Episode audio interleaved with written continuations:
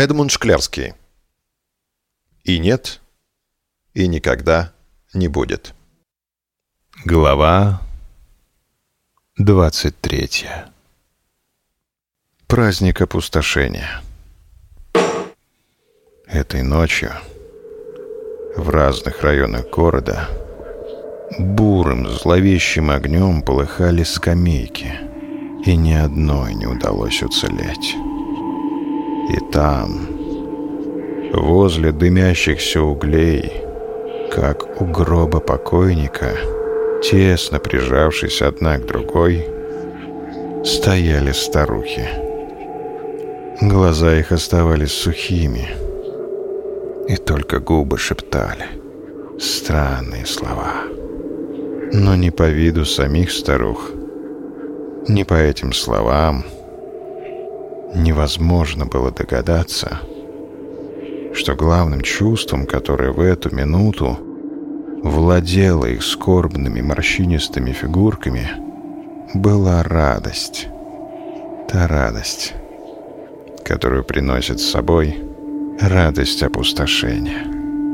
На мгновение они почувствовали себя свободными. Казалось, еще немного, и им почудится запах сирени — или еще что-нибудь более запретное расшевелит их сердца. Но...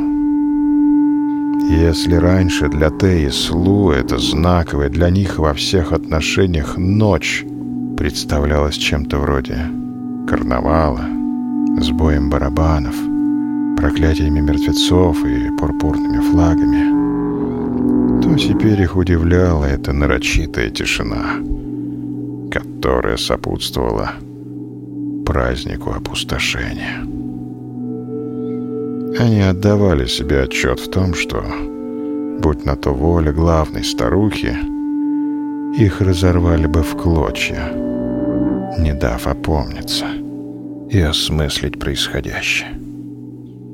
Ведь неважно, когда все началось. То ли с того дня, когда ты и Слу ощутили на себе пристальные взгляды старух. То ли с тех пор, когда в ответ на это они стали постепенно истреблять скамейки. Главное, что теперь и они ощутили радость. Ту радость, которую испытывает земля в ожидании опустошения. Вот-вот пронесется смерч, вырвет с корнем дома, и во вспаханный каменными зубами асфальт упадут зерна сомнения.